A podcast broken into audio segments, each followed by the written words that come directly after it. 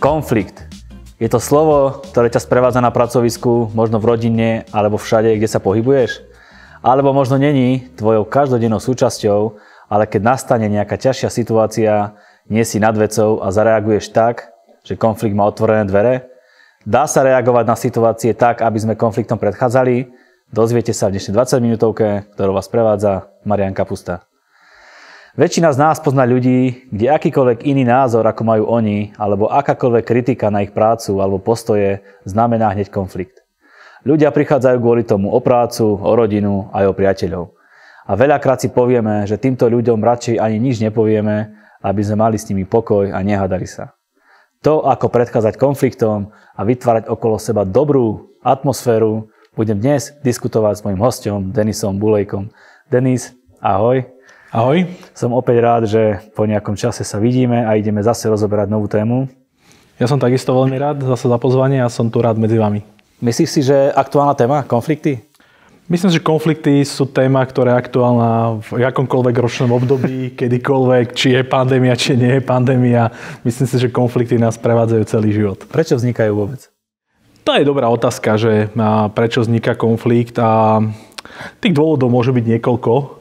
A taký ten prvý, ktorý je, tak je väčšinou nejaká iný pohľad nejaký, na nejakú vec, a iné názory sú, áno, to znamená, to sú také tie najčastejšie veci. Ľudia majú veľakrát iné ciele, chcú dosiahnuť iné veci a pozerajú na danú vec e, iným uhlom pohľadu. Mm. Tak skúsme si tie konflikty nejako rozdeliť, ak sa vôbec dajú rozdeliť. Hej? Že to neznamená to, že teraz ja sa s tebou hádam konfliktom takým, alebo konfliktom takým, ale asi vieme nejako rozdeliť. Jasne, tie konflikty vieme rozdeliť. Ehm, ja by som také asi najzákladnejšie rozdelenie, ktoré by som použil, tak sú vecné konflikty. Potom sú tak... Aké sú to? Vecné konflikty, to je vyslovene, že ehm, nevieme sa dohodnúť na tom, ako budeme možno nejakú danú vec riešiť. Áno, to znamená, by sme sa dohodli, že ideme spolu riešiť nejakú úlohu, áno, napríklad, ak by sme riešili takúto 20 minútovku, ty môžeš mať na to, na to nejaký pohľad to vecného riešenia, ja môžem mať nejaký svoj pohľad toho vecného riešenia a tieto samozrejme vecné riešenia sa nemusia zhodovať. A najčastejšie to vidíme asi, no z môjho pohľadu v dnešnej dobe hlavne v parlamente. Tam sú vecné riešenia, ktoré každý svoje predkladá, každý si svoje hájí. Takže to máme jeden. S čím sa určite často stretávame sú tzv. názorové konflikty. To je to, že ty máš nejaký svoj názor, ja mám svoj názor, tie názory sa nemusia zhodovať. Čo je veľakrát paradoxom je to, že tie názory sú veľakrát rovnaké, len sú iným spôsobom podané a ľudia sa aj tak kvôli tomu hadajú. A aj s tým sa veľmi dosť často stretávame. Takže, no a potom také tretia oblasť, ktorá je, to sú nejaké ideologické konflikty alebo na základe nejakej ideológie. Tam je to trošku komplikovanejšie, lebo to môže napríklad súvisieť možno aj s nejakou výchovou, s niečím, čomu naozaj veríš, môže to súvisieť aj s na, napríklad, napríklad aj so samotnou vierou v Boha a, a s týmito vecami. Takže tam to sú ideologické konflikty, tam je to niekedy veľmi tenká čiara a tam je veľakrát odporúčam sa trošku držať v úzadí. Áno, napríklad konflikty sú aj ohľadne korony a dnešnej doby rúška, nerúška, alebo je korona, není korona, asi tam tiež treba tak reagovať správne a taký postoj zaujať. Mm-hmm. Tam ja to vnímam, že práve konkrétne tento koronový konflikt alebo korona konflikt, tak uh, korokonflikt by sme to mohli nazvať, tak uh, to je presne, je tam ten názorový konflikt a je tam to možno taká zmes všetkých tých troch konfliktov. Veľakrát sa tam skrýva práve tá ideológia, lebo ľudia možno veria nejakým e, proste teóriám, ktoré sú ohľadne toho, takže to už môže byť názor, trochu ideológia a potom sú tam, dajme tomu, aj tie vecné konflikty, lebo každý má nejaký pohľad toho, ako by sa to mohlo riešiť. Prečo konflikt vôbec vznikne? Ako som povedal, ten, tie dôvody bývajú rôzne. Veľakrát je to možno práve nevypočenie si toho názoru, alebo ísť, človek vyslovene ide do toho, že sa snaží ďaleko skôr si obhajovať to svoje, ako sa snaží vypočuť vôbec tú druhú stranu. A to, že ľudia sa navzájom nevypočujú, sú najčastejšie tie konflikty. A čo by som mohol tak dať úplne, že do hĺbky, u mňa za, za ako môj taký názor je, že za konfliktom stojí strach. Ľudia sa totiž to boja, že keď sa nepresadia, alebo že ten ich názor nebude akceptovaný, tak ani oni nebudú akceptovaní možno ani ako ľudia. Alebo keby som to prenesol napríklad na takú pracovnú oblasť, tak vnímajú, že keď oni nepresadia svoje riešenie, svoj názor, svoju myšlienku, tak môžu v očiach napríklad svojho nadriadeného zamestnávateľa alebo šéfa, že môžu klesnúť v jeho očiach a že to by ich napríklad mohlo ohroziť na pre, priamo ich zamestnaní, áno, alebo že by mohli dostať výpoveď, čo samozrejme nemusí k tomuto viesť. Ale takto môže fungovať naše podvedomie. Myslím si, že dôležité je mať aj dobré vzťahy s ľuďmi, lebo keď je dobrý vzťah, tak e, keď vznikne aj nejaký konflikt alebo nedorozumenie, vieme asi inakšie zareagovať, ako keby sme mali zlé vzťahy. Určite ten, e, tie dobré vzťahy dokážu byť e, nielen po tejto stránke prospešné, ale predsa len keď sa dvaja ľudia ďaleko lepšie poznajú, tak aj predsa len keď niekto dá nejaký názor, tak tá druhá strana ďaleko lepšie dokáže odhadnúť, že čo sa na tým názorom môže skrývať. Áno, že si možno povie, že aha, tak e, on je typ človeka, ktorý to takto povedal, ale on to možno takto nemyslel, on to myslel nejakým iným spôsobom a tým, že ho človek pozná, tým, že má vybudovaný vzťah, tak to automaticky akceptuje a vôbec to nerieši. Pritom človek, ktorý toho, tú danú osobu nepozná, tak toho by sa to mohol dotknúť. Ako by som sa mal postaviť k konfliktu, keď už niečo vznikne? Ako? Tak z môjho pohľadu e, určite konštruktívne. Ja čo by som tu veľmi rád chcel povedať je to, že e, nechcem povedať, že konflikty e, v našich životoch sú zlé. Práve že naopak. Myslím si, že konflikty sú veľmi prospešné. A otázka je to, čo s nimi robíme. A to môže byť zlé, to môže byť konštruktívne alebo deštruktívne. Takže, ale ak samotný, keď zoberieme samotný konflikt sám o sebe, nie je ani zlý, ani dobrý. Je dobré, akurát zlé, môže byť dobré alebo zlé riešenie. Takže ja osobne konflikty vnímam veľmi, veľmi pozitívne. No a čo môžeme, tak za mňa určite najlepšie mať práve to konštruktívne riešenie. Kde o konštruktívne riešenie hovoríme o tom, že by malo priniesť nejaký výsledok, najideálnejšie, kde napríklad obidve strany sú spokojné. Otázka, o aký druh konfliktu ide. Keď ide o vecný konflikt, tak je ideálne uh, hľadať spoločné riešenie, ktoré môže byť lepšie ako moje, ako tvoje, ako kohokoľvek iného, lebo je spoločné. Na druhej strane, keď ide napríklad o názorový konflikt, tak tam veľakrát stačí vypočuť si toho človeka. Uh-huh. A dá sa konfliktu nejako predísť vôbec? Jak som povedal, napríklad pri tom názorovom konflikte veľakrát stačí práve toho človeka si vypočuť. A takže to je moje také odpor, odporúčanie hneď na začiatok, že ak niekto s niečím prichádza a ja s ním vnútorne nesúhlasím, neznamená, že sa s ním musím zač- hneď začať hádať. Skôr začnem rozmýšľať nad tým, čo sa za to myšlienkou skrýva. A ja keď poviem, že, že toto sa mi páči, dávam teraz veľmi jednoduchý príklad, tak e, otázka, dobre, a čo sa mi na tom páči? Prečo sa mi to páči? Ano, prečo napríklad dám, môžem dať príklad muža, muž povie napríklad na ženu, že toto je pekná žena. Ale na druhý, ten druhý muž nemusí súhlasiť. Áno, tak ten príklad úplne jednoducho rozvedený. Je pekná, lebo sa napríklad pekne oblieka, alebo pekne vystupuje. A už sú to konkrétne veci, a už sa ten človek už lepšie napríklad chápe ten jeho, jeho názor automaticky eliminuje ten samotný, samotný konflikt, lebo lepšie chápe, čo tým chcel povedať. Veľa ľudí sa mi zdá, že pred konfliktom uteká, že napríklad v práci má problém, tak e, riešenie je odísť. Ja s týmito ľuďmi nemôžem robiť, ja s tým stále ma tyranujú, stále ma nejak šikanujú alebo tak nejak um, asi to nie je dobrý spôsob, ako riešiť konflikt. Za mňa záleží asi od situácie. Sú naozaj možno typy ľudí a situácií, kde si poviem, že ten konflikt naozaj nemá zmysel, lebo z, z žiadneho pohľadu nie je konštruktívny, je len deštruktívny, tak tomu konfliktu sa vyhnem.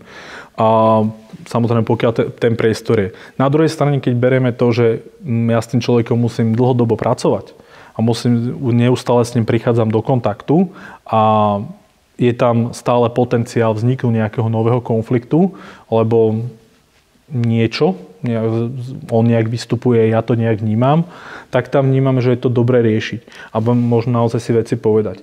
Ideálne, pokiaľ sa tí napríklad dva ľudia nevedia dohodnúť, tak si možno prizvať aj nejakú tretiu nezávislú stranu, ktorá nebude držať ani miesto, alebo teda mm, palce, alebo vyslovene e, tú pozornosť nebude dávať ani na jednu stranu, ani na druhú, ale bude vyslovene neutrálny.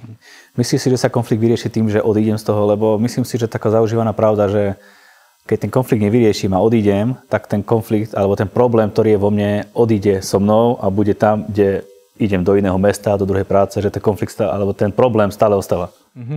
Výhodou, čo vnímam práve takéhoto odchodu, ale to možno nám trošku na inú rovinu, možno takého vzdialenia vnímam to, že človek, jemu sa ukludnia emócie. Predsa len so samotným konfliktom veľakrát tie emócie bývajú spojené a v tomto prípade nie sú nejakým užitočným rádcom, práve že naopak.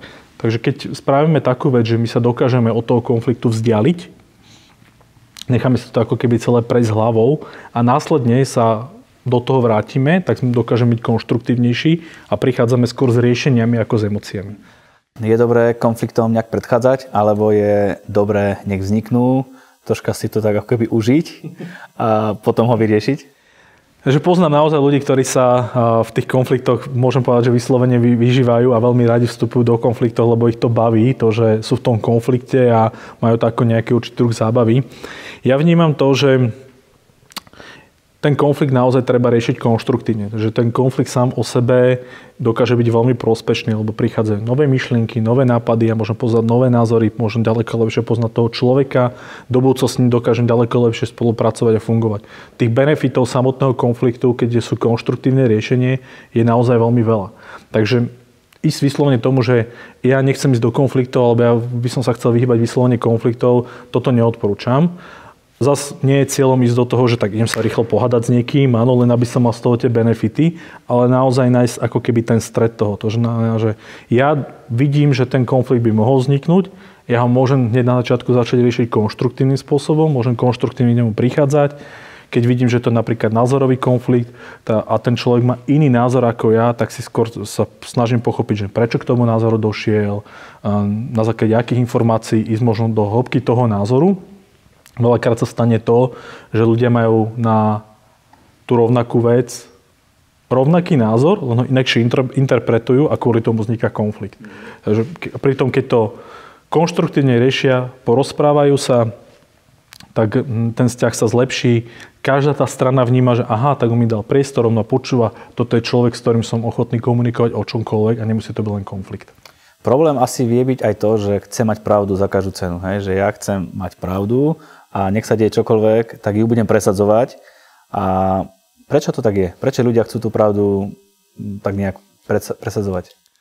Ja sa vrátim k tej prvotnej myšlenke, čo som hovoril na začiatku, že začín sa ten konflikt skrývať, že je tam ten strach. Takže myslím si, že práve tento strach môže takéto niečo, niečo v nás spôsobovať. A máme tu tendenciu silou mocou sa presadiť, lebo obávame sa, že keď sa nepresadíme, tak by to mohlo mať pre nás tie dôsledky. A človek nie je taký sebaistý? Môže to súvisieť so sebaistotou, ale nedal, nedal by som to práve do, do tejto úplne e, tejto roviny, ako určite tam je aj nejaký ten druh integrity, e, ktorý by u toho, u toho človeka mal byť. Myslím si, že keď tá integrita je nižšia, tam je tá tendencia presadzovania toho svojho názoru môže byť o to, o to väčšia, ale veľakrát je to naozaj čisto podvedomá vec. Naozaj ľudia, ktorí môžu mať veľmi vysokú integritu, môžu do tohto Eh, nevedomého strachu, ktorý je niekde v podvedomí, môžu, môžu sklznúť, lebo chcú si obhajiť tú, tú svoju pozíciu a ten svoj názor. Na druhej strane, keď naozaj tá integrita od tých ľudí je vyššia, ľudia uh, si povedia, že nemusí mať silou mocou pravdu. Dosť často sa tým stretávam uh, u ľudí, ktorí majú naozaj nejaké postavenie, tak sa, ale nemusí to byť postavenie, proste sú to ľudia, že boja sa priznať chybu. A to, že sa boja priznať chybu, tak môže potom samozrejme vzniknúť aj nejaký konflikt e, na, na základe toho. A tých dôvodov, prečo sa boja niečo takéto priznať, môže byť viacej. Môže to byť že tá výzretosť toho človeka nie je veľká, Áno, pritom robiť chyby je normálne a spoučiť sa z nich a pokračovať ďalej je, je normálne ľudské, je to prirodzené a buduje to toho človeka. A potom veľmi veľakrát záleží od toho, že pred kým. Áno, že keď je to osoba, ktorá za každých okolností ide vyvodzovať dôsledky, tak je pochopiteľné, že ten človek môže mať strach. Keď sa zamyslíš nad tými ľuďmi, ktorí chcú mať za každú cenu pravdu, ako by si ich vedel charakterizovať? Ako tak, že chcú mať za každých, za každých okolností pravdu. A je to veľmi, je to veľmi zaujímavé s, s takýmto typom, typom ľudí a tam je naozaj otázka to, či si budem hovoriť, že či sa s tým človekom naozaj budem hádať, lebo tu už sa bavíme o tom, že to nie je konštruktívne riešenie toho konfliktu. Je to len o tom, že ten človek si potrebuje posilniť svoje ego. A ja osobne nie som typ človeka, ktorý napríklad potrebuje si nejak posilňovať práve to ego, takže sú naozaj prípady, kedy proste to nechám tak a nechám to vyzrieť, proste nech si to on v tom svojom egu žije. Áno, takže niekedy treba ustúpiť vo väčšine prípadoch. A aký typ človeka vie ustúpiť? Dal by som, že dva typy ľudí. Áno, sú typy ľudí, ktorí uh, sa proste nejakým spôsobom utiahnú. Nechcem povedať, že integrita musí, musí byť nízka alebo vysoká. To s tým možno ani veľakrát nesúvisí. Nie sú až tak priebojní, proste tak naozaj sú možno introvertnejšieho charakteru tak uh, oni ustúpia z toho, nehajú to tak, väčšinou to v nich niekde potom vnútri vere ich to škre a ten konflikt sa snažia nejakým vnútorným spôsobom zvládnuť. Potom sú tie, ten druhý typ ľudí, ktorí naozaj môžu byť veľmi vyzretí a si povie, že tak tuto nemá význam sa s týmto človekom hádať a on ten konflikt na zabudne veľmi rýchlo a ho nerieši. Čiže vyzretosť, vyzretosť človeka nejakým spôsobom ukazuje to, ako je dobre zareagovať na, na danú situáciu. Je to jedna z charakteristických vecí. A čo je to vyzretosť? Mm, to je, je dneska na mňa dobre s tými otázkami. A Vyzretosť toho človeka je to, že nakoľko si niektoré veci dokážem podľa mňa pripustiť, hlavne k telu, a ako s nimi dokáže pracovať. Znamená, lebo každý z nás sa stretáva s nejakými životnými udalosťami, ktoré sú a otázka, že potom, že čo s tou životnou udalosťou spraví. Či sa s ním dokáže poučiť, ak áno, či zmení v nejaké veci vo svojom živote, alebo si povie, že no tak toto sa mňa netýka, áno, a bude sa hrať dám príklad na nejakého mača. Znamená, vyzretý podľa mňa človek je taký, ktorý si dokáže priznať tú chybu, dokáže povedať, že sa míli. Áno, na druhej strane dokáže si stať aj za tým svojim názorom, ktorý je a mm, nemá ale nejakú potrebu šlapať proste po druhých ľuďoch. Takže tam tá vyzretosť, veľakrát to súvisí uh, aj s vekom, ale úprimne to nie je až tak možno tá najpodstatnejšia vec. Veľakrát sú to tie životné skúsenosti, ktoré ten človek má a ako s nimi pracoval. A koľko z tých vecí, ktoré on v živote zažil, sa zobral sebe do života, áno, ako, ako ten bonus. Napadajú ma tri také príklady konfliktov. Prvý je práca, to sme rozobrali. Druhý je konflikt v manželstve a tretí si môžeme povedať, že konflikt medzi rodičmi a deťmi. Tak poďme sa porozprávať na konflikt v manželstve, že či nastáva vôbec. A či poznáš také niečo, ako je konflikt v manželstve? A určite áno, ja nebudem tvrdiť, že v našom manželstve konflikty nevznika, nevznikajú. A vznikajú, otázka je práve, práve toho riešenia. Prečo tie konflikty vznikajú, lebo predsa len sme každý iný. Áno, a ono sa predsa ešte, keď zoberieme, tak e, ženy o ženách sa hovorí, že sú možno ďaleko viacej emoci, e, e, emocionálne a muži si dokážu byť ďaleko viacej pragmatickí. Takže to už samo o sebe dáva veľký konflikt do seba. A Zase na druhej strane je to, je to veľmi individuálne. Myslím si, že tie konflikty v manželstve, keď sú do určitej miery a sú riešené konštruktívne, sú veľmi prospešné. Lebo to buduje práve ten vzťah, tam mm, pri tom riešení toho partnerského manželského konfliktu uh, je to, že tí partnery sa navzájom lepšie spoznávajú, uh, sú ochotní si vypočuť svoje názory, veľakrát môžu prichádzať na konštruktívne riešenia ale naozaj musí to byť to konštruktívne riešenie toho konfliktu a dať jeden druhému priestor. Nemalo by to byť o to, že, že jeden je proste v nejakej tej pozícii. Často sa na druhej strane stáva to, že jeden z tých partnerov má tú potrebu si povedať, však ja ti ukážem. No. To, už, to už nie je to konštruktívne riešenie a ono, keď takéto konflikty naozaj sú, tak e, dlhodobo to na ten vzťah nemá dobrý vplyv. Dobre, poďme sa pozrieť na rodičov a detí. Tiež tam asi konflikty vznikajú, sú tam rôzne názory, rodičia možno nechápu deti, deti si myslia, že rodičia ich nechápu, lebo že ino, iné dobe vyrastali oni. Tak e, dá sa takýmto konfliktom predchádzať?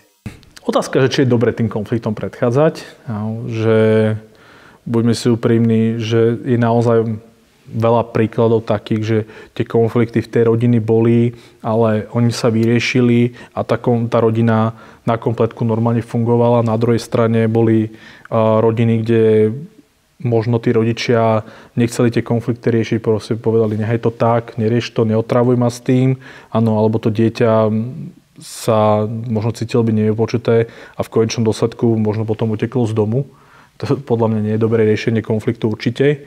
Takže um, za mňa ten konflikt, uh, keď tam vzniká, je to dobré z toho, že oka, tak je tu vec, na ktorej každý máme možno nejaký iný názor a možno iný pohľad. Dávam tam práve to slovičko možno, lebo veľakrát ten pohľad naozaj môže byť rovnaký, len každý sa pozeráme z toho práve z toho pohľadu, jeden z pohľadu rodiča a ten druhý práve z toho pohľadu toho, toho dieťaťa alebo nejakého tínedžera. A keď sa ten konflikt začne, alebo ten rozhovor, ktorý tam e, prichádza, a začne riešiť konštruktívne, z môjho pohľadu mal byť do toho veľmi konštruktívny rodič, keď hlavne sa bavíme už o nejakom vyššom veku tých detí, kde sa s nimi dá rozprávať, tak aj keď prídu s nejakou úvodzovkou hlúposťou, pre nich to hlúposť nemusí byť. A naozaj to takto akože odhrnú, že vieš čo, takto je hlúposť, tým za mnou ani nechoď, tak ten človek, tá, takto dieťa sa môže cítiť byť ne, ne, nevypočuté. takže skôr ísť za tým, že aj keď to vnímam ako hlúposť a pravdepodobne mne ako rodiča to vybičuje emócie úplne až do extrému, tak spraviť všetko preto, aby som tie emócie udržal niekde na úzde a skôr sa spýtať, že akože prečo si to myslí, alebo prečo sa takto rozhodol, prečo to chce dať, alebo prečo, sa, prečo by chceli s týmto smerom. Uvidím skôr možno príklade, kde to môže byť práve takéto vybičované, je to, že uh, za chvíľku máme tu teraz nejaké obdobie, keď sa myslím, že podávajú prihlášky na vysokú školu a zrazu to dieťa príde za, za rodičmi a povie, že tak ja na vysokú školu nejdem. Tak samozrejme, pokiaľ tí rodičia sa videli v tom, že to dieťa by malo ísť na tú vysokú školu, oni vidia ten potenciál možno tej vysokej školy, vidia v ňom potenciál toho, že je v niečom dobrý a že mal by to ísť študovať, tak to je ten ich pohľad ale my furt nevidíme, čo je za tým pohľadom práve to, prečo som zrazu, zrazu takto z ničoho nič rozhodol. Jedno riešenie je to, že ten rodič povie, že no tak no, môj zlatý, tak ty na tú vysokú školu proste pôjdeš a dáš si tú prihlášku aj keby ničo a keď ne, tak padáš z domu. Tak to nie je konštruktívne, ale skôr na, dobre, že proste prečo sa tak rozhodol, čo od toho očakáva, čo môže byť ťa, ťa, ťažšia cesta a na druhej strane možno aj ten sám budúci študent vysokoškolský príde, že aha, to moje rozhodne nemuselo byť až také správne. Veľmi dobre, že si takéto príklad spomenul. Chcem sa ťa opýtať takú vec, že či treba byť stále zásadový v niektorých veciach, dajme tomu, že je niekde napísané, musí to tak byť a trvať si na tom, lebo je to dobré a správne, alebo treba aj troška srdca. To sa môže týkať práci, manželstve a takisto v tých deťoch, že či tá zásadovosť, alebo aj to srdce troška. Toto je veľmi dobrá otázka. Ja si myslím, že mať správne zásady, keď to je otázka, čo sú to správne zásady, ale mať správne zásady je, myslím si, že dobré a na jednej strane ich treba vedieť obhajovať. Na druhej strane myslím, že sú situácie, keď je dobré ich vedieť dať bokom. Ja skúsim možno uvieť taký príklad, že sú naozaj dvaja ľudia, kde sa začnú rozprávať o nejakej veci a snažia sa nájsť možno aj pochopiť sa navzájom, ale zase zrazu do toho príde nie, niečo vec, nejaká naozaj zásadná vec, možno niečo, čo je nielen názorové, ale je niečo ideologické. A môže to vzniknúť ten potenciálny nejaký konflikt, môže to do niečo vyeskalovať, každý má na to iný názor. Myslím si, že v tej danej chvíli je dobre túto vec dať trošku bokom radšej vybudovať ten vzťah, radšej sa lepšie spoznať, lepšie, e, radšej, radšej mať také to kamarátske prostredie a potom sa ako keby tej ideológie trošku vrátiť. Tak na záver, prosím ťa, daj nám nejakú radu, ako je možné predchádzať konfliktom. Dám to práve na tú názorovú vec, alebo k tým názorovým konfliktom, ktoré, čo viem, tak štatisticky vychádza, že asi na, na, býva najviacej, bývajú najčastejšie. Úplne jednoduchú vec, pokiaľ niekto príde s nejakým názorom, s nejakou myšlienkou, tak ísť naozaj do toho, čo sa za to myšlienkou skrýva. Neísť hneď proti myšlienkou a proti názorom, ale za tým, že OK, prečo si to myslíš, na základe čoho si to myslíš, skús mi to bližšie vysvetliť, možno mm, kde si takúto informáciu čítal, čokoľvek a pochopiť, že prečo ten človek si práve takúto vec myslí naozaj akceptovať to, že na rovnakú vec sa ľudia môžu pozerať absolútne z iného uhla pohľadu, ale to neznamená, že ten ich uhol pohľadu je zlý. Je len iný. Toto mať niekde naozaj niekde tak, v takej uh, vzadu v hlave a keď aj sa začnú prichádzať tie emócie, tak aby to niekde zo zadu tej hlavy toho človeka prišlo, že aha, tak on má len na to možno iný názor ako ja, on sa na to možno len pozera trochu iným spôsobom ako ja a ja chcem vedieť, ako sa na to pozerať, tak idem to zistiť. Denis, veľmi príjemná debata, ďakujem. Myslím si, že to mal dobrý spád a verím, že každý si našiel kúsok toho aj, aj vo svojom živote. Ja ďakujem veľmi pekne za pozvanie a verím, že informácie pomohli. Pripomíname, že naše relácie si môžete pozrieť na našich sociálnych sieťach alebo na našich podcastoch. Ďakujeme za vašu priazeň, za vašu podporu a za každý jeden komentár, ktorý prichádza z vašej strany. A nezabúdajte, že najlepšie dni sú stále iba pred vami.